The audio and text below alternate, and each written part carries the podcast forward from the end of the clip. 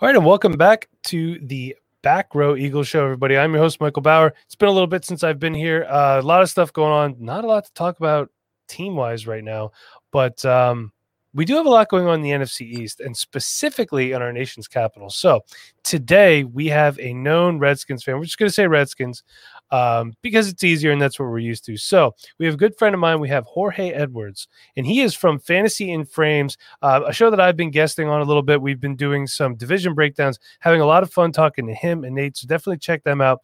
Check out all the division break. Just check everything out that they do. They do fantastic uh, division breakdowns. Actually, everything fantasy related and content related that they do is fantastic. Just go check them out. We're going to pause here for a second for you to go subscribe. Just pause it Okay, now go subscribe. You're back. Welcome back, Jorge. How you doing today? Uh, Mike, thank you very much. I'm doing uh, very well today. Very excited to be on the pod. Yeah, it's uh, it's a good time. This is a little looser than the Dynasty Rewind, so you can curse if you want. I don't care. Um, just no c word. That's where I draw the line. That's it. Fair enough. Fair enough. but um, so we're we're talking about Washington, man. Let's let's start with the name. I mean, that's yeah. But you know, actually, before that, I, I said I would do this for you before. Um, tell me about yourself tell me about the podcast that you guys do. Let's let's get to that because I did promise that I would let you do that, and then I skipped right over it. So some host I am. So a little bit about yourself. How long have you been a? You could say Redskins, I guess. You know, and like I said before on your pod, if they would just change their logo to a potato, they keep the Redskins name.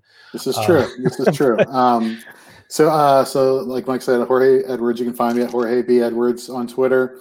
Uh, and so I created the website fantasyinframes.com back in 2017. And since then, we've been pu- publishing all sorts of uh, fantasy related content, specifically speaking to redraft uh, and best ball. And uh, we have our podcast, Fourth in Frames, that Mike has been on. Like he has said, we've been doing divisional previews leading up to draft season uh, this coming August. So, um, you know, check us out. Uh, we call all of you fans out there four-eyed fans, and if you don't wear glasses, we know you're four-eyed at heart, so that's fine with us. And uh, you know, you can follow us on Twitter, also at Fantasy in Frames. We have an eclectic group of, of people um, and writers. We have people, writers that are in the UK, writers that are all over, people who just love fantasy football, come to Fantasy in Frames, and we really are one big family we just get along. I'm, I'm tweeting them and texting them at 2 a.m. I'm like, this will make good content for this. And they're like, Jorge, go to sleep. I'm like, no, I can't. um, so we really put a lot of effort into making some quality content for you to enjoy and to, most importantly, to have success in playing fantasy football. And you guys are doing a great job over there. Um, everyone that I've interacted with from from your group has been fantastic. You know, it's amazing the amount of fans in the United Kingdom of right? American football. It, it, it's it's pretty shocking, and I guess I understand now why they do the England games. They kind of suck. I mean, like, okay, let's say the we'll say the Redskins, Washington team, or the Eagles. You're a fan of either of those teams, and they play in England, and it's like a nine nine thirty start. But you live in California. Now you're waking up before the game because you want to get coffee, you want to get breakfast. So you're up at five five thirty on a Sunday to watch a football game. So it's a little rough. I mean, I understand that it's a big money making thing, but it is the National Football League, right. not the International Football League. So it's tough. But um, so tell me a little bit about your Washington. Are you from the Washington area? Yeah, I was uh, born and raised in Montgomery County, Maryland, which is just north of Washington D.C. Okay. Uh, so I've lived here my entire life. Went to school around here. Been a Redskins fan slash Washington fan uh, my entire life. So I'm very familiar with the team and all the drama and baggage that goes with it. Okay. So your thoughts on Dan Snyder? I think he genuinely means well, but just messes up every possible which way you could possibly mess up. That was a hell of a pause too. Yeah. um, um do you oh, sorry, go ahead. No, no, I was gonna do you guys have a general manager or is he acting GM? So we had a general manager. Well, Bruce Allen was our general manager uh, okay. slash head of operations, football operations, mm-hmm. and he was fired last year. And so then when they hired Ron Rivera, I don't think they put a traditional general manager in place. I think one of the things or one of the terms that Ron Rivera, uh, you know, new head coach from Carolina, uh, said was that they're taking a team centric approach to running the organization and making personnel decisions. AKA Dan Snyder wants to be included. Uh, you know, there was a stretch of time here in Washington where he was meddling too much. He was spending too much money. He was trying to become mm-hmm. buddy buddy with all these players and not you know running the organization like an owner. Uh, and so they finally he finally put football people in place to run the organization, a general manager, right. you know, you know, different people. Okay. Yeah. And that went well for like a season, and then it went downhill very fast. And now it's like we're back to you know Dan Snyder back in the very beginning, where he's like, you know, I want to keep my hands in the pot, but I'm going to bring in a good you know authoritative head coach to you know be the guy who's going to be the face of this team centric approach. But I still want to have my hand in the pot. I do like the hiring of Ron Rivera. Well, okay, I don't like it as an Eagles fan, but just from a pure NFL fan, the Ron Rivera move is fantastic. Oh I believe God, yeah. they hired Jack Del Rio as their defensive coordinator, right? Yes, they do. They're switching to the 43 defense this year. It's which is epic. Is going to suit their defense perfectly. The guys that they have there. Um, so I love the hires. Like these are guys that have been in the NFL a long time, have a lot of coaching experience, and you know I know everybody wants the next Sean McVay, and that's fine. Right. But sometimes you just need guys that can organize, and obviously they're professional football players. They're very talented. Uh, you just need people that can organize, man. I still like the Rivera and the Del Rio hiring more than what Dallas did. I'm not a Mike McCarthy guy. If you're Mike McCarthy, if you're somewhat of a capable head coach and you had arguably one of the a generational talent at quarterback in Aaron Rodgers, you should have more than one Super Bowl. It's it's just that easy. The word on the street is that Bill Belichick and Tom Brady didn't get along. They won six freaking Super Bowls. They in nine. So you know, you see there's there's some sort of disconnect there. And there's a lot of time that the NFC North was not a good division. So th- there's no reason that the Packers shouldn't have done more. So I don't like the McCarthy hire. I mean, I do as an Eagles fan. Um, I do like the Rivera and Del Rio hiring, and I I don't know how to feel about what the Giants did. Joe Judge, I I don't know how I feel about it. I, I, actually believe it or not, I think the best hire there was Jason Garrett as an offensive coordinator. I think he's one of those guys that's a better coordinator than head coach. But if you think about it, it's a smart hire. If Joe Judge falls flat on his face, you have Jason Garrett that can come in, knows how to run a team. And we all love another eight and eight team in the NFC East, right? Well, I mean, you know, that's exactly what he did in Dallas. You know, Wade Phillips was the head coach and and Garrett was the coveted offensive coordinator. I remember the Ravens are trying to get him to Baltimore, but Jerry Jones blocked that from happening. It was like, no, he's the coach in waiting. You know, we all saw what happened. Look, it's not like the offenses were bad in Dallas when Jason Garrett was the head coach. Yeah. They just were predictable after a certain point. This is true. Um, and so now he's going to New York in terms of Joe Judge. Let me tell you, great introductory press conference. I mean, I watched it. I'm like, okay, I have zero in- investment in this team, but if I was a fan watching this press conference, all right, I'm willing to give him a shot. But you know, we'll see. This is true. But at Chip Kelly's introductory press conference as the head coach of the Eagles, one of his things was big people beat up little people. We're going to get bigger. And he took a team that had tons of Pro Bowl talent on it and just tore it down. Now, at the end of the day, that brought us Doug Pederson, That brought us Super Bowl. So thanks, Chip. You could also go fuck yourself. All right. So this is something that it's kind of a conspiracy thing. You're probably going to know this a lot better than I will. Sure. Word on the street, the Twitter street, is Bruce Allen had some quote unquote dirt on Dan Snyder and the organization, which is why he was there for so long.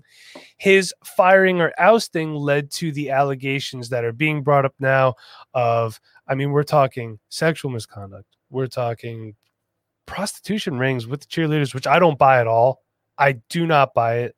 That to me is so outlandish. And I, I can't get behind that.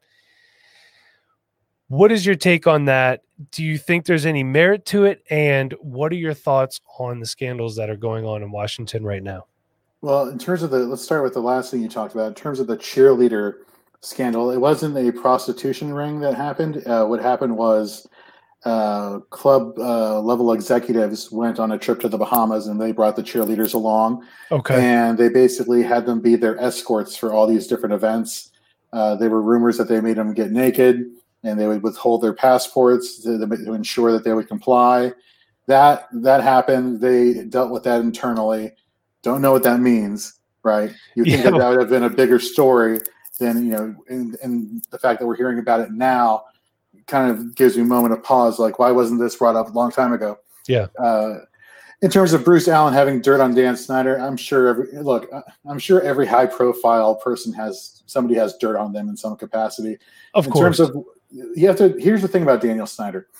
the reason why he bought the Redskins is because, or Washington, um, his dad was a huge fan. He grew up, he instilled into him, this is the team that you're rooting for. This is the fan base. This is the history. Uh, you know, memorize it, learn it, love it. And the second he had the opportunity in the 90s to buy uh, the Redskins, he did. And he's been basically, it's, it's been his, his whole entire life's dream to own Washington and to run the Washington. And he's been acting kind of like a kid about it. Um, mm, okay. And so, one of the things about Bruce Allen's hire is his dad, George Allen, was the head coach of Washington back in the day. I'm talking like 50s, maybe earlier. I don't know the exact dates. So, so way, Allen, way back in the day. Yeah, way, way back in the day. So, having an Allen, a member of the Allen family, uh, with that tradition of Washington, like that was something that was important to Dan. Uh, when when they brought in Bruce uh, Allen back in 2012, they brought in Mike Shanahan, you know, and that we saw what happened there. And I thought um, that was going to be something with him and RG three. That first season, look, everyone loved it. It was gold. Hey, we were scared up here in Philly, man. I mean, I believe that was the season that we that uh, we beat Philadelphia twice, and then there was no more Andy Reid after that. I think, right? Well, because then Chip Kelly came in the year after that. Although, yeah, I mean that that was part of it. But like you had mentioned before about Jason Garrett getting predictable, Andy Reid got really predictable here. And he obviously learned his lesson because the Chiefs' offense is extremely dynamic and extremely versatile and very adaptable. A lot of that is Eric Bieniemy too, of course. Sure. Um, and I just want to touch on something real quick, if I could. Um, yeah. One thing that I think is just complete BS. People are saying that Eric Bieniemy is not getting a head coaching job or interviews because he's black. That's completely ridiculous. A lot of times these positions are filled before the playoffs are even over. The Chiefs have been successful. So his downfall in my opinion, are teams not wanting to wait to get their head coach in and being a member of a of an extremely successful organization. The guy's right. going to get a head coaching job. Hey, you know what? Maybe he likes being the offensive coordinator for the Chiefs. Like, yeah, you got exactly. a you got a good gig there. you know what I mean? Like, I could realistically go to a different shop and be a manager, full time manager. Like, I just manage a shop and my boss isn't there. Why do I want to do that? I don't want that headache. It's terrible. I just wanted to touch on that. That's been my opinion on it. Um, so back to the the Allen thing. Do you think that teams stymie themselves when they try to go back to their heritage too much? That was something the Eagles did. I mean, we're talking back in the day. Well, the you know his his dad was around back in the day too.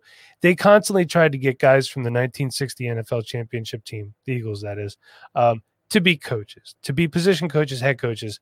It's like eventually you have to get some new blood in there, and you know you want to build lineage and winning sometimes going to the past isn't necessarily the way to do that you agree we, or disagree with that I, I mean I, I, agree we saw that in the 2000s with you know them bringing back joe gibbs hall of fame head coach for washington right and it wasn't until the end of his run in washington that you finally saw you finally saw him get it you know he finally got the new nfl uh, you know, how it is, you know, in the 2000s versus, you know, when he left in 92, 93. And then he left. And then it's like we started all over again. And so, yeah, I think going back, I think, you know, in hindsight, it was great for PR. It was great to sell tickets to bring Joe Gibbs back, but they should have been focusing on the future, building some new memories. And only thing we have to say in Washington when we talk about the Redskins slash you know the Washington football team is the past. We we you know we have what two division titles this century, one, you know, it, it's yeah. ridiculous. Um, and we need to start thinking forward than uh, thinking backwards. Sorry, I'm a disgruntled Redskins fan. No, it's okay. You're allowed to be a disgruntled Redskins fan. That's that's fine. Let me ask you this um, before we move on to some other things. I, I, actually am taking some notes here because there's a, a, lot of things I want to talk to you about. Sure. Um, it's just it's coming to me as we're talking. Okay. Is Joe Gibbs your favorite skins coach of all time? I mean, the guy won three Super Bowls with three different starting quarterbacks, which I, I don't even I can't even fathom doing that. That's fantastic. And I mean, we're talking when they did that, I don't know about the first one, but the second two were like late 80s, early 90s. The Eagles were good. The Giants were good. They were winning Super Bowls. The Cowboys were really good. So this dude's winning Super Bowls in a stacked division. Right. I mean, is he your favorite, or do you have another guy? So, I mean, the default answer is Joe Gibbs, right? Three different three different eras, three different quarterbacks, like you said. Just like I should technically say that Andy Reid is my favorite coach of all time. It's not. It's still Buddy Ryan. I have a soft spot for him, but anyway, right. proceed. So my favorite coach is Marty Schottenheimer. He had a one year gig in Washington the first year that uh, Daniel Snyder owned the team. Originally, Snyder wanted to get uh, the old ball coach out of the swamp in Florida, Steve Spurrier, but he didn't want to leave Florida at the time, so he brought in Marty Schottenheimer instead, and he completely, you know, tore apart that team and rebuilt it uh, for you know to a more defensive centric um, environment, and the team was awful. The team went like zero and five, and it was a horrible start to the season, and then everybody's thinking like what's going to happen? Are they going to fire Schottenheimer midseason? You know, they had Jeff George as the starting quarterback. It was a big free agent acquisition, one of Daniel Snyder's first free agent acquisitions. Uh, was to get Jeff George from the Vikings. And, uh, you know, two games in, you could see on national TV, Schottenheimer just basically benches him and chucks the playbook at him and says, run the plays. And he put in Tony Banks as the uh, quarterback. That being said, even after they went 0 and 5, they rattled off five victories in a row and they ended the season 8 and 8. To go from like the bottom of the barrel, which coincidentally, that first win to get them on that five in a row was against Philadelphia. Oh, you're uh, killing me here. Jorge. One Come of the few things I can brag about, uh, which is like, you know, one out of four this century. So, you know, you're not hurting exactly. But right. that that turnaround, that the way he was able to rally those people who, quite frankly, had no business being on the field at all to get to eight and eight was totally respectable, and you know, it just made you wonder: had he stayed on longer, what could have could they have done something really special? It's definitely possible. I mean, Schottenheimer was a great coach, but there was a lot of he did get complacent in the playoffs. We saw that with um mm, with Chargers. the Chargers. I yeah. mean, there was times where I think what were they one year, fourteen and two. Yeah, lost to New England in the playoffs. Yeah, but it, you know, New England in the playoffs that that's tough. That's tough not to crack. Right. Um, you know, I could see your passion. I love that. Eh, that and you're very knowledgeable. That's what I love too. You're not over here. Look, oh, I think they did. Uh, let me look that up. You, you know, you know your stuff. That's why I had you on because I, I, knew that you'd be good at this. So let me ask you this: sure. thoughts on Jim Zorn? My thoughts on Jim Zorn is when you know we, when I asked you that, it looked like you died a little. I I'm did die gonna... a little because I'm remembering his introductory press conference. Um, you knew things were going downhill with Jim Zorn when he referred to the colors of the of the Washington Redskins as the gold, black and gold, when we're or no, the maroon and yellow when we're we're the burgundy and gold. That's mm-hmm. you know, mm. so he even got that wrong. He was ill prepared. Daniel Snyder hired Jim Zorn to come in and be the offensive coordinator once Gibbs left. Then he couldn't find somebody to be the head coach, and it's like, well, we have Zorn under contract. We'll just bump him up to uh to, to head coach this guy was a quarterbacks coach. He had no idea what it was like to be an offensive coordinator, let alone a head coach. Yeah. So um, it was not good memories to answer your question. It was not a good time, uh, even though his first year they started, I want to say six and two with the sixth victory again coming against the Philadelphia Eagles. You are killing me here, man. You are um, killing me. and then it went precipitously downhill, uh, as we all know culminating in the uh, the bringing in of Sherm Lewis to be the offensive coordinator or the play caller, when it was really it was so stupid. They brought in they didn't they lost the faith in Jim Zorn Snyder that is, and whoever the GM was, Vinny Cerrato at the time, which not a big Vinny Cerrato fan either. Okay. Um, and they weren't happy with the play calling. Oh, his play calling is too rudimentary. So we'll bring in this guy who's been retired, who hasn't you know been in the league for the past twenty years. We'll get him out of the bingo hall and we'll have him call the plays in the booth, and Jim Zorn will relay those plays to the quarterback. It's like how you know. So at a certain point, even the organization turned their back on Jim Zorn, uh, and they couldn't wait to get rid of him. It's it's. It, I just remember towards the end of his tenure there, I was watching one of their games, and he's just standing on the sideline with nothing to do. Like they wouldn't let him do anything. He would just yeah. show up, and it's like, just put the guy out of his misery, man. Yeah, no, like, exactly. And, and, it was a Monday night football game against the Giants. The week before, they had run a fake field goal for a touchdown pass. The snapper threw the ball, guy received it. And they wanted to try the same trick against the Giants on Monday night football on the national stage. And they worked the play to perfection, but there was a penalty on Washington. They had to redo the play. And so you know what Jim Zorn did out of defiance? He ran the same play again. Even and the Giants were completely they weren't going to be fooled by that.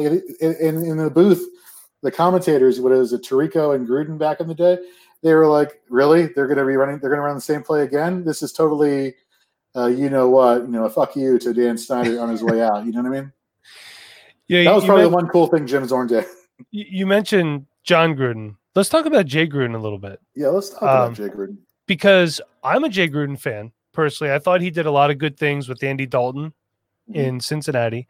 I think he's going to be fantastic for Gardner Minshew and that entire offense in Jacksonville. A lot of people are sleeping on Jacksonville. They, they got a shot. I'm not going to say that they're going to win that division, um, but I could if they finish second. Like I think that it's the Titans division right now. Um, I will never root for the Houston Texans as long as Bill O'Brien is head coach because he's a piece of shit. Um, he he's fucked over Penn State. Yeah, real. I was going to say, is there a Penn State connection somewhere? there is, yeah. So, and it, obviously, you trade one of the best wide receivers in the game for a broken down running back. You're just an you're a moron. They need a right. general manager in Houston. Right. Um, Indy could go either way. They have an old quarterback. So if they finish second, I wouldn't be super surprised. But so I like Jay Gruden. He did a lot of good things in Washington. I thought a guy that got the most out of his quarterback, whoever it was at the time.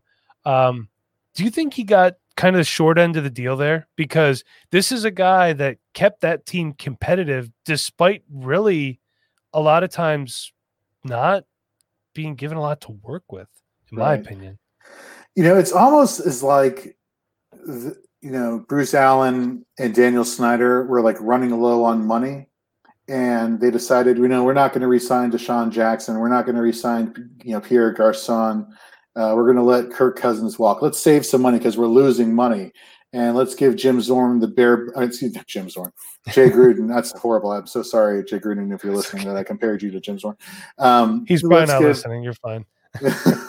you're, you're let's, good. Let's give uh, you know Jay Gruden the bare minimum, and then be surprised when it doesn't work out, and then we'll fire him midseason. I thought he got like like you said the raw end of the stick there. You know, if you're gonna, you know, it got to the point where they wouldn't even let him be involved in the draft process. The Dwayne Haskins pick from a couple years ago, he wasn't even involved in that. The the GM and all that and Snyder, they uh that was them. He and, wanted, um, I forget who he wanted. I know I know it wasn't Haskins.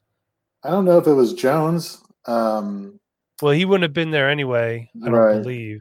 Yeah, I, I can't remember off the top of my head, but no, he, he, he look. He was a player's coach. People love. He, he was great at fostering relationships, and I think that's so important for football teams and head coaches and the position coaches to really foster really great relationships.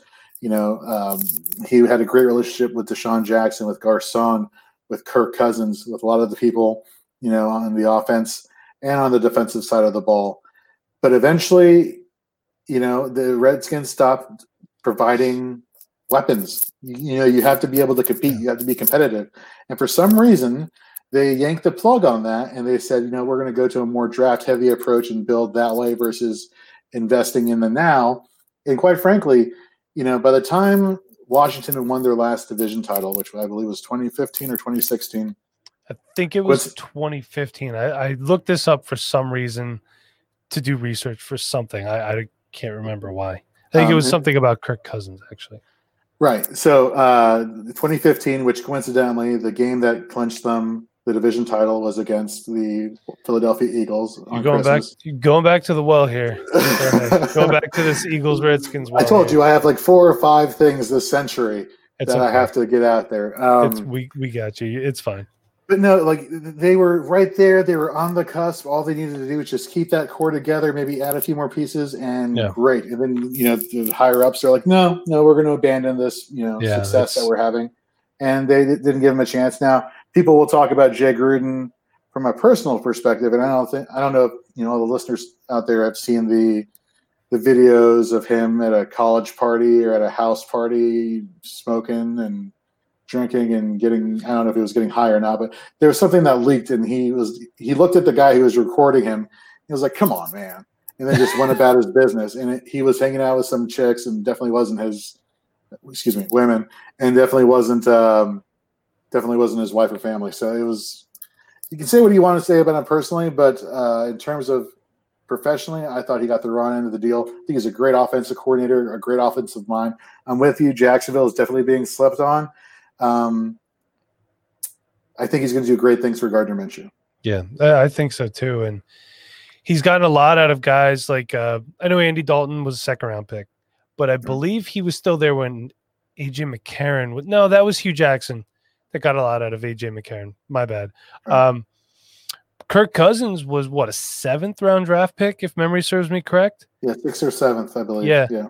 Minshew's a sixth round pick, so he knows how to get stuff out of guys that aren't necessarily highly touted. Well, yeah, well when Cousins was drafted was during the RG three year. That was when I remember uh, yeah. Shanahan was still running the show. Okay, but, so, but still, he was no, a late pick, and he, he, he got the yeah, yeah. yeah. Now, what did you? What are your thoughts on how the whole RG three Cousins thing went down? Do you think that Mike Shanahan ruined RG three? That seems to be general consensus around the league. Is I think it was had he not put him in in that playoff game, something like that, hurt his knee worse.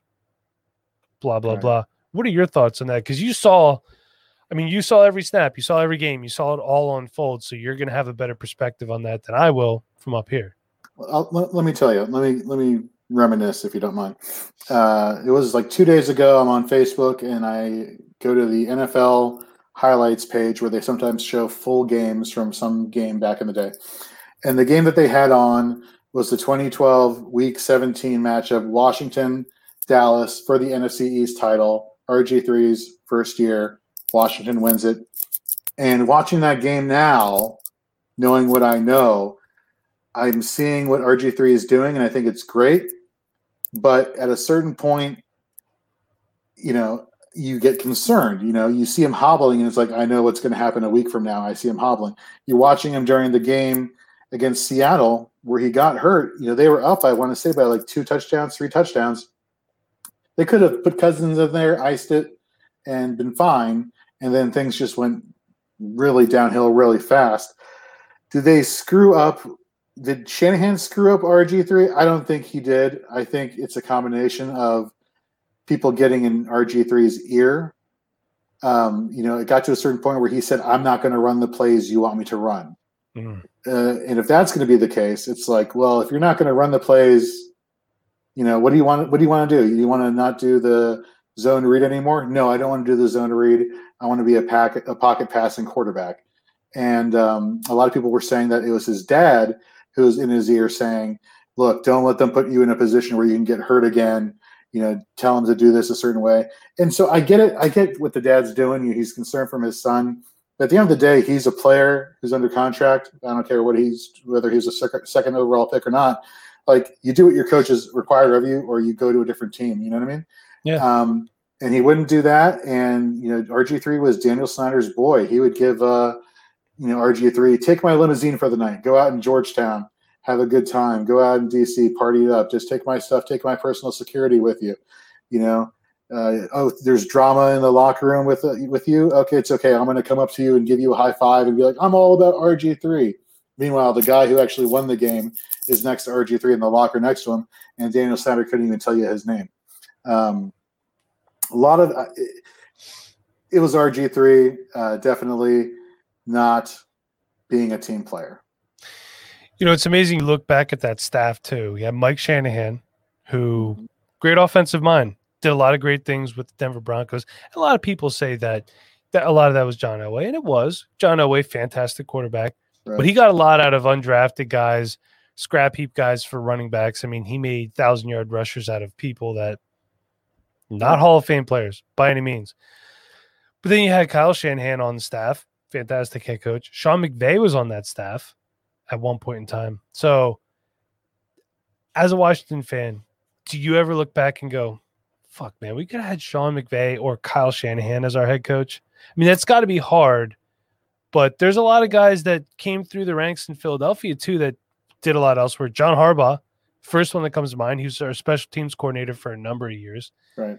And, you know, he he won a Super Bowl yeah. in Baltimore, and he's fantastic head coach. Love him. A lot of other guys. Uh, but you didn't know Jeff Fisher was also on the Eagles staff at one point in time. Didn't um, know that. Back way back in the day. I mean, we're talking, Dick Vermeil back in the day, or Uh, not that far back? Buddy Buddy Ryan era. Buddy Ryan. Okay. around there yeah uh, but there's been a lot of guys like that so your thoughts as a washington fan do you hate seeing those guys go elsewhere then get a shot and be successful I thought they were doing. I thought the Shanahan's were doing such a good job with the turnaround that they were brought in to do in Washington, and it came down to the owner having to pick between RG three and the progress the Shanahan's have made, and the owner made the wrong decision. Yeah. there was too much talent on that coaching tree to to let go. Um, you know, that being said, when I see you know Shanahan in Atlanta, you know when they faced the Patriots in the Super Bowl, I was I was cheering for the Falcons, not because I'm a Falcons fan, but because I, I want success for Kyle. and it's easy to cheer against the patriots let's be real Sure, throw throw that in there as well. But you know, seeing the success uh, that Kyle Shanahan's had in San Francisco has been fantastic. You know, seeing Trent Williams, our former left tackle, being traded with San Francisco, you know, reuniting with Kyle Shanahan, the you know he was the guy who helped bring him into the league. Um, I, I I want the success for all the coaches that left Washington. I want success for Kirk Cousins, who got the raw end of the deal. I want anybody who got screwed by this organization to have success wherever they go. Um, and I'm very passionate about that because, man, Washington just shot themselves in the foot and did it in such a dick way. Um, you know, it's hard to be a fan sometimes, but you know, you you stick through it, you know, because you know you have your loyalty. But they give you so many reasons, and here, and if I could kind of loop back a little bit about the name thing. What, whatever you want man because the name is next so Okay, that's so next on my list so go ahead take it away So, so one of uh, one of the podcast co-hosts uh, who you haven't met yet, his name is Ken Sonnenberg. he, he's running the hans moleman division of the charity tournament so i've, I've Yes. talked to him a little bit but i haven't actually like face to face like what we're doing now Right, yeah, no, our uh, four eye championships, our charity tournament at Fantasy in Frames. Uh, yes, so uh, he and I were talking on the phone. I was driving home. I had a long drive the other day, and uh, he was telling me how he has a friend who's a Washington fan who's now thinking about switching allegiances because of all this stuff that's going on. And I and I say to him, so let me get this right: two, three winning seasons in entire this century, all the drama previously, but now because of a name change, now you're pulling the plug on being a fan. Like to me, that's stupid. Like yeah if you're gonna uh, switch, you know, if you want to switch allegiances, If it's because you hate the owner, fine. You hate the team, they suck, they don't win. You know, life's short. You know, you want to root for a winner, fine. I get it. You know, but for the name, you know, I'm, I'm not. To me, that that is that is stupid. Like the the priorities as far as what we find important, or what a lot of these people in Washington find important, is is definitely skewed because we cheer the players. You know, we we buy the jerseys, we wear Right. the names on the back, we cheer these players, whether they're, you know, like I was just telling you, I'm rooting for Kirk Cousins. I'm not going to put on a Vikings jersey, but I, at the Of same time. I'm rooting for the guy and hope he has a lot of success. You know, um, that doesn't mean I'm cheering for the Vikings. So y- y- you know, um, yeah, the name thing is definitely a sensitive subject. I personally don't care. Um, I, look, I, I shouldn't say I don't care. I'm a I'm a Redskins fan. My wife's a Cowboys fan. We have that. I don't know if you've seen on Facebook or Twitter or whatever. They have these flags that say "House Divided," where it's like half the logo that, and half the other logo. And so we have a that flag with the Redskins logo and the Cowboys logo hanging over our recliners, and we sit there on our appropriate sides when we're watching the Cowboys Redskins play twice a year. I have many football helmets, posters, and everything, and I'm like, crap. Do I take this down? Do I leave it up? You know, I don't know. Um, and you know, you see all the new merchandise for Washington starting to flow in there. It's like, okay, well, I'm gonna, I'll probably get it because, you know, why not? Um, even though it's going to be stupid in a year. Um, but the, the name thing, it, it's it's a little ridiculous uh, that people are jumping ship uh, as fans. I truly believe, though, the old adage that winning cures everything will make this go away really fast. This like if, true. If Washington wins the division for the next couple years, you know, gets to the playoffs, gets to the championship game, you know, uh, that'll go a long way to kind of like curing whatever is going on right now. but for right now, people are just losing their minds in the nation's capital over this, and it's really, it's really sad. It's really sad that people want to jump ship now just because, you know, look, let's face it, we're in a we're in a society where we have to be sensitive to certain issues, and if some some if something's causing, you know, even if it's one person or a hundred people, you know, uh, you know, disdain or you know, it hurts them or it insults them you know, we're this is this is how it is now. Like we ha- there change is going to happen. So whether you like it or not, it's coming. It's already came. They retired the name. They retired the logos, and you just got to move forward. And people people people like to dwell. And one of the things we like to do here in the nation's capital is we internalize and dwell a lot. You turn on all the Washington radio channels.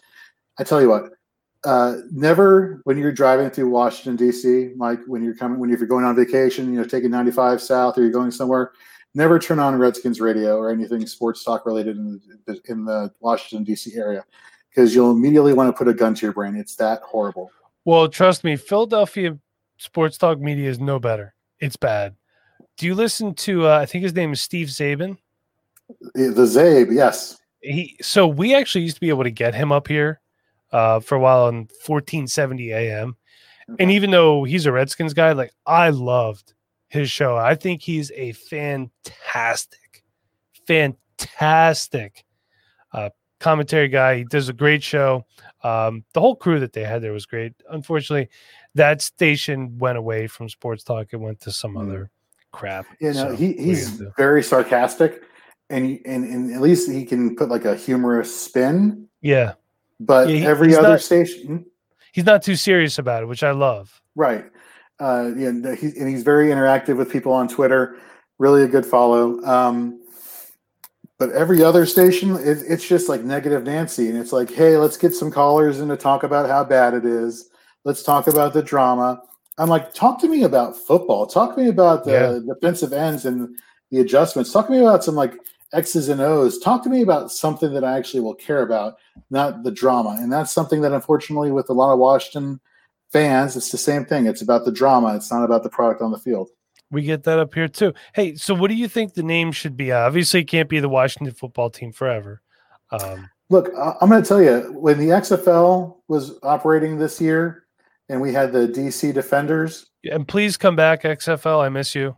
I really yeah, do. Seriously, no, fantastic product. Yeah, uh, when we had the DC Defenders, it was so refreshing not to have to worry about a football team and worry about the name or what you're wearing. Oh, yeah. Does it say Washington or does it say Redskins? Can I wear this? Can I not?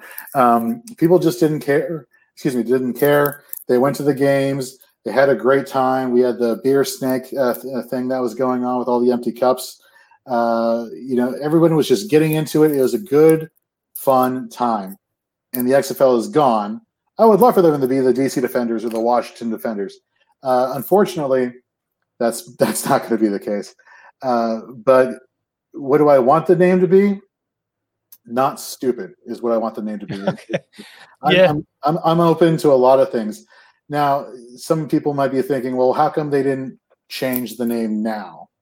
How come they just decided to call themselves the Washington football team? Why are they taking 12 to 18 months to get a new logo, get a new name. Well, when it comes to trademark law, it is it takes a long time to get trademarks and copyrights and all that jazz finalized. Okay. There's no way they were going to get that done from mid July to you know opening day. Not happening. Uh, and what's even better, quote unquote, there's this guy. His name's uh, Philip Martin McCaulay. Uh, Is that the guy that stole all the names and he stole all these names?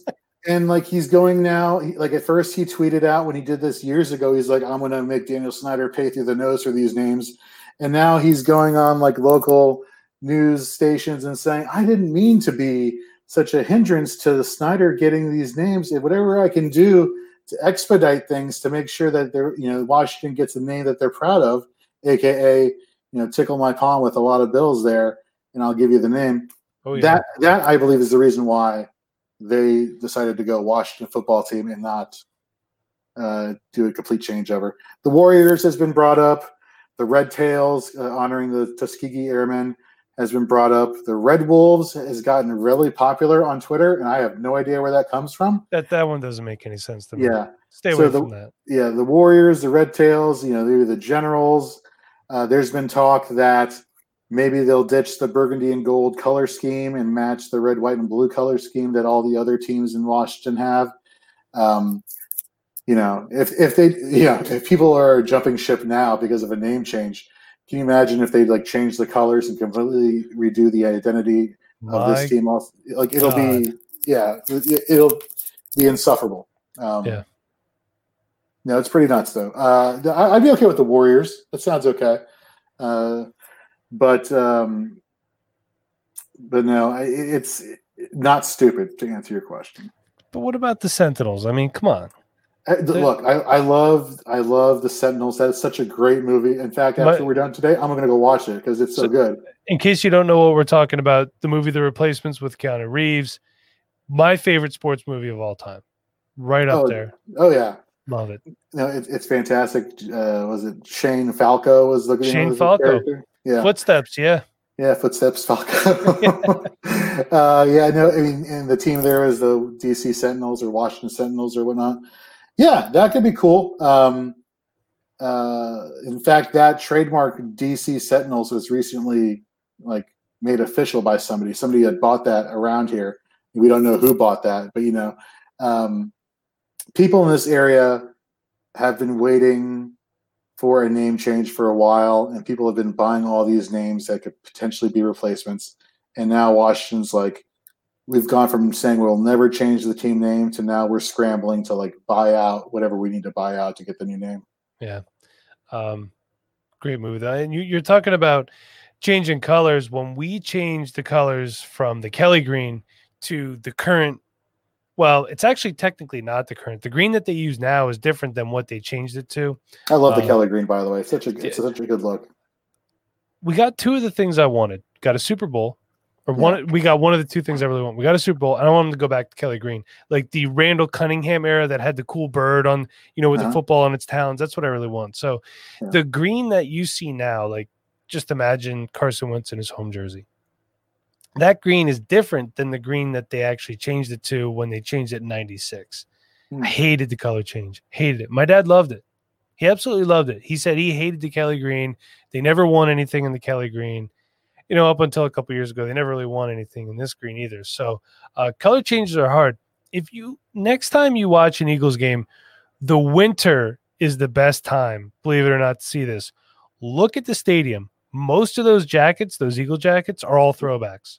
Really, I have a throwback Eagles jacket too. I bought it on eBay. Freaking got, love it. Got starter jacket or something? Or It's like- it's a like brand seven or whatever it's called. yeah, yeah, yeah. My wife refuses to go out with me if I wear it. She's like, take that fucking thing off and get away from me. I'm like, listen, this is cool. It's got the big front pocket on it. You know what I'm talking about? yeah, yeah, yeah. Yeah, uh, I, you know, I have a question for you since we're talking about Philadelphia now, because absolutely. you know, being a Redskins fan, there's only a handful of times that we were on the mainstream media because we were winning, uh, and the Eagles have been fairly dominant in the division for this century. What is your favorite Eagles moment? I'll tell you what mine is, even though I shouldn't, but I'll tell you what mine is in a little bit. But this century, what's your favorite Eagles moment besides obviously winning the Super Bowl? Like it could be like a play in the game or a move that was made or something. that's that's pretty tough. I mean, some that come to mind is that snow game against the Lions. hmm Uh, was really fun. I wasn't there, thank God, because it would have taken forever to get home. Right. Um, probably one of my favorite Eagles moments was I- I'm going to give you two. Um, when they first, the first time they won the division with Andy Reid as a head coach, that was really special to me because I've been a, an Eagles fan since I've been about five years old, five or six, right around there. So right around 1990. Um, you know, there was a lot of tough times when Jon Gruden was the offensive coordinator, uh, Ray Rhodes was the head coach, Yeah. and they were getting blacked out. Couldn't even watch the game on TV because they were so bad. Darnell Autry was their starting running back. Go ahead and look him up, Okay. welcome for that. Eagles fans. Um, but my second favorite is probably uh, the first time I watched a football game. My little girl, um, Oh. she had no idea what's going on, but just to do that with my child, and that's something that my father and I bonded with was doing this. Something that we still do together. We watch games together. We don't hang out that often. Um, So doing that with her has been great. Um, but I mean, that's tough saying short of the Super Bowl, you know. Right. Um, last year was really special for me too, believe it or not. Just the way that the adversity that they overcame, a lot of injuries. Carson Wentz, first Eagles quarterback to ever throw for over 4,000 yards, which is impressive considering this team's been around since 1933. Right. They had Donovan McNabb, they had Ron Jaworski, Randall Cunningham, and he's the first one to throw for over 4,000 yards. For whatever reason, the, the play that sticks out in my mind is against the Giants in week 16. And Wentz just going back and off his right foot, off balance, just flinging the ball into the corner of the end zone. I don't even know who caught it. I think it was Zach Ertz, but just his motion in that play really sticks out to me. I can't explain why. It's the all black uniforms. It was in Philadelphia. I think might have even sure. been in New York. I don't remember. So it's it's really hard. But that, I will tell you this: the Super Bowl year, nobody thought we were going to win Super Bowl that year. Nobody. Even when the game started, you didn't think like with the intensity of the going Nope. back and forth, you didn't think, oh, they're doing something special here. when I first got the feeling that they might win, that they might have a shot, I actually went. To, I went to two games that year. So I went to the season opener in Washington, um, and they Fletcher do, Cox game, right? yes, and they do open the season in Washington again this year. They're always fun that. games. Those week one, week one battles versus Philly and Washington. I I always like their their week one matchups. Um, there was a great game. I was like, okay, well, we're we're better than the Redskins. We kind of thought that they we were coming in, so you know it was close for a while. Um, but then it was in October. I actually went to this game. It was against the Broncos. Joe Flacco. Oh no, I'm sorry. It was um, not Joe Brock Flacco. Osweiler. No, Brock that's- Osweiler, thank you. He was the starting quarterback for the Denver Broncos. But the whole thing was listening to talk radio on the way down. How is this offense going to stack up against a dominant uh, Broncos defense? There's just no possible way. And they smoked them. I mean, they absolutely they they just they put their foot on the throat and they didn't let up. Probably not the right thing to say in today's political climate, but for that football reference, they did. Um, and their defense was outstanding. So Carson Wentz got hurt. I almost cried. I wanted to throw up. I thought, Right. I, and you know what? My my first thought was, here we go again. Right. Here we go again. Nick Foles comes in, wins the game. Looks like shit the next week against Giants. Does throw four touchdowns. Looks Yeah. terrible on Christmas against the Raiders. Yeah. The playoffs start. They win by one point against the Falcons Right. in the divisional playoffs. Underdogs. Hence, remember the masks. Oh yeah. thing. yeah, yeah. Chris Long and all that. Yep. And then um the next the next week against uh the Vikings, I remember I'm sitting at Riverside Bar and Grill outside of Easton, Pennsylvania. Went with some friends of mine. Case fucking Keenum drives him right down the field and throws a touchdown pass to Kyle Rudolph. I look at my wife and I was like, Do you want to get the fuck out of here? Because this is how this is gonna go. She's like, No, no, no. We're gonna stay. We're gonna at least watch first half. Right. And then they score 38 unanswered points. Patrick Robinson intercepts the ball, blah, blah, blah. The fact of the matter is they got hot at the right time. They were a good team all year, but Nick Foles came in, he got hot. Nick Foles is a very streaky quarterback. He's also way more injury prone than Carson Wentz, to be honest with you. Hmm. Um, and just so you know, I heard on a podcast, it was a fantasy football podcast. No, it was not. It was the, the Philly podcast with Victor Williams. He had a guy on that. He said, you know, you want to talk about injury prone, especially for a quarterback, staying healthy is the anomaly.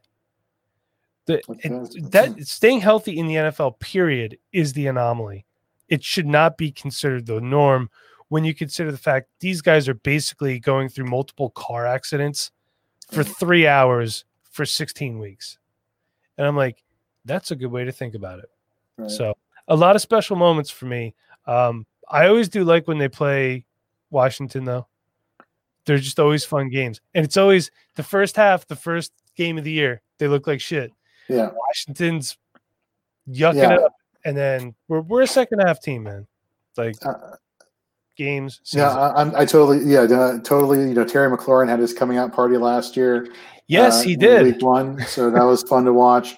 Uh, you know, it's always close for a little bit, and then Philly pulls away. But let me let me tell you my favorite Eagles memory, because I was, you know, I was big Brett Favre fan back in the day, and I thought that there was a season that you know the Packers. It was the season that his dad died, where he went on Monday Night Football and he threw the four touchdown game and against the Raiders. against the Raiders, right? Uh, so they're in the playoffs and they're facing Philly, and I'm like, this is getting a little bit too close. Like, I I want Green Bay to win, but Philly kept on coming back and coming back, and I'm like, man, Philly's being really resilient here. Like they have to do something really spectacular to really earn this, and for me to be okay with the Packers losing. Uh, and then fourth and twenty six happened. Yeah, you know, but just don't forget that did not seal the game. If memory no, serves me correctly, it was a Brian Dawkins interception on Brett Favre that sealed the game. But fourth and 26, the one thing that Freddie Mitchell did in his career was fourth and 26. But okay, so when you hear that, that's not entirely true. If you would go on to, I use um, the website, it's like pro. Let me just bring this up real quick to tell you guys where I get my stats from. It's uh, profootballreference.com. Mm-hmm. If you go on profootballreference.com, look at the game logs for Freddie Mitchell in 2004. He was actually pretty productive after T.O. went down and in the playoffs. Um, but that was another one right there where um, a team got hot. They were hot all year, but they got blown out against Pittsburgh, which uh, New England used a lot of nuances that Pittsburgh did in the Super Bowl against them. But mm. Bill Belichick's one of the greatest head coaches of all time. I actually started rewatching Super Bowl 39 because I love torture. If you recall, in 2004, there was a lot of people that the Eagles were the favorite in that game and there, and there were people that were putting Donovan McNabb in the conversation of uh, talking about putting him up there with Peyton Manning, talking comparing him to John Elway. Tom Brady wasn't there yet. Tom Brady was like a three or four year veteran at that time, even though he did just win the Super Bowl year before. But McNabb had been in the league since 1999. Right. So, uh, well, he was actually Tom Brady was two Super Bowls in. So, as far as levels of eliteness, people were still putting McNabb above Tom Brady at that point in time. And it's just, you forget about nuances like that when you go back and look at these games. And even from now till then, how different the uniforms are. Like the shoulder pads were a lot bigger hmm. than what they are now. Oh, yeah, it, and yeah. you don't even think about it because it feels like it was just yesterday, but now it was 15 years ago that Super Bowl was played. Wow. Yeah, yeah I know. It was 2005.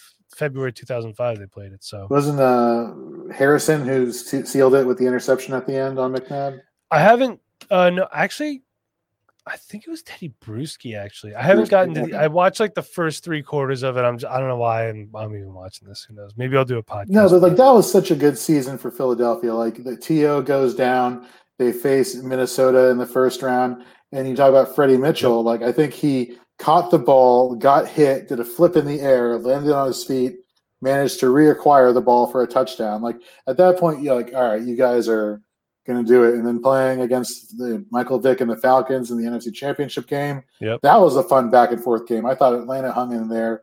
They did. They, they really gonna, did. Yeah. Um, but you know, I, am and then the TO coming back, and it's like, man, they they could they could do this. And you know, as much as drama as Terrell Owens caused, he had a hell of a game in the Super Bowl. He did. Um, it's just you know, it's a shame that just you know the like you said, the Patriots and Belichick they just found a good defensive uh, scheme to. Uh, you know. That's what they. That's what they do. But also, just rewatching that game, both teams look bad in the first half. And mm. looking back at that reminded me that the 2004 Philadelphia Eagles were not a good team at running the ball.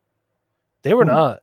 Um, later, when Andy Reid kind of rescinded his offensive coordinator duties, he let Marty Mornhinweg call a lot of plays. Yep. That was when Brian Westbrook really yep. became an elite running back. Like 06, 07, right around there when he was like the best running back in the NFL. Um, Andy Reid was not calling the plays. So no, yeah, yeah, exactly. Like, and there's a lot of heat on Andy Reid. Like the run the pass ratio was skewed to more of a pass, but he's like, oh, well, I, am I'm passing to my running back, you know, uh, with warning warning week that is uh, calling yeah, the plays. But but the problem is you have you had a guy in McNabb who's not the most accurate quarterback he never he, his deep his deep ball was fantastic. Um, yeah, you know he was a Redskin for a little bit. Yeah. Um, but the problem is there was a game against the Cowboys that they lost, and they lost handily. And I think it was like Drew Bledsoe was the quarterback or something like that for the the Cowboys. Okay. And they were talking to Westbrook after the game, and like, "Yo, what do you think what went wrong?" And he came out and he said, "We ran the ball six times." Six times. You don't win football games in the NFL when you run the ball six times. Yeah. And it's like, well, yeah, you're right. And the Eagles always had a good offensive line under Andy Reid. Right. So, but um, Jorge, before we head out of here, I just want just briefly tell me who's your favorite uh, Washington player of all time.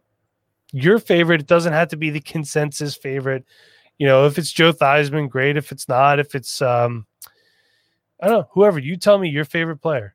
Mine is Jeremiah Trotter, is my favorite Eagle of all time. So, in case you're wondering, man, you're putting me on the spot here. Favorite player, uh, I would have to go Darrell Green, cornerback, okay. just an undersized player who just outperformed everybody. Was one of the fastest people in the NFL. You know, he retired. You know, they used to have the Pro Bowl Skills Challenge where they would do like races and stuff to see who was the fastest 40 time. He had been retired. I believe they're not doing the Pro Bowl this year, which makes me thrilled. By the way, I didn't hear that. Uh, I, that I, this is the first I'm hearing about that. Check um, me on that, but I believe it, it might be true. Uh, will do. Uh, but he had been retired for like eight years, and he's still competing in this thing, and he's still winning. I mean, That's the guy amazing. is a freakish athlete. He had a lot of heart. Um, he's he's probably the most sacred Redskin uh, you could possibly talk about. Yeah, we have a couple. You know, uh, Dawkins Sure. And uh, Reggie White, mm-hmm. guys like that. Uh, McNabb is a mixed bag. Um, you love him or you hate him. I'm I've never been the biggest fan of his. Um, and we got some old school guys. Chuck Bednarik. Um, he's obviously one of the older guys. You know, a lot. We could we could talk about history all day. But um, Jorge, I, I told you I was like, yeah, we're gonna do a quick like 20, 30 minute podcast. Here we are almost an hour in. I mean, look at me talking about the Redskins for how long, but it's been fun, and you know, hope hope everything goes well for you guys. Not too well this year. You can go ahead and come second. We'll, we'll we're going to win the division, um, but this is going to be one of those years, the, the COVID year, where consistency is going to be key. We are the only team in the division that's retaining their coaching staff, so I think that's going to be a huge factor into the games this year. But um, Jorge, hopefully everything is well for you and your family. Um, thanks again for stopping by. Anything you want to say before we head out? Uh, no, yeah, same to you. I hope you and your family are doing uh, doing well and continue to stay safe.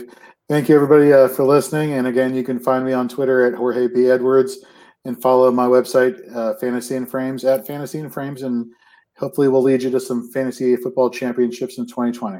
Yeah, and if you need some great redraft content, um, definitely check these guys out. They're doing great stuff.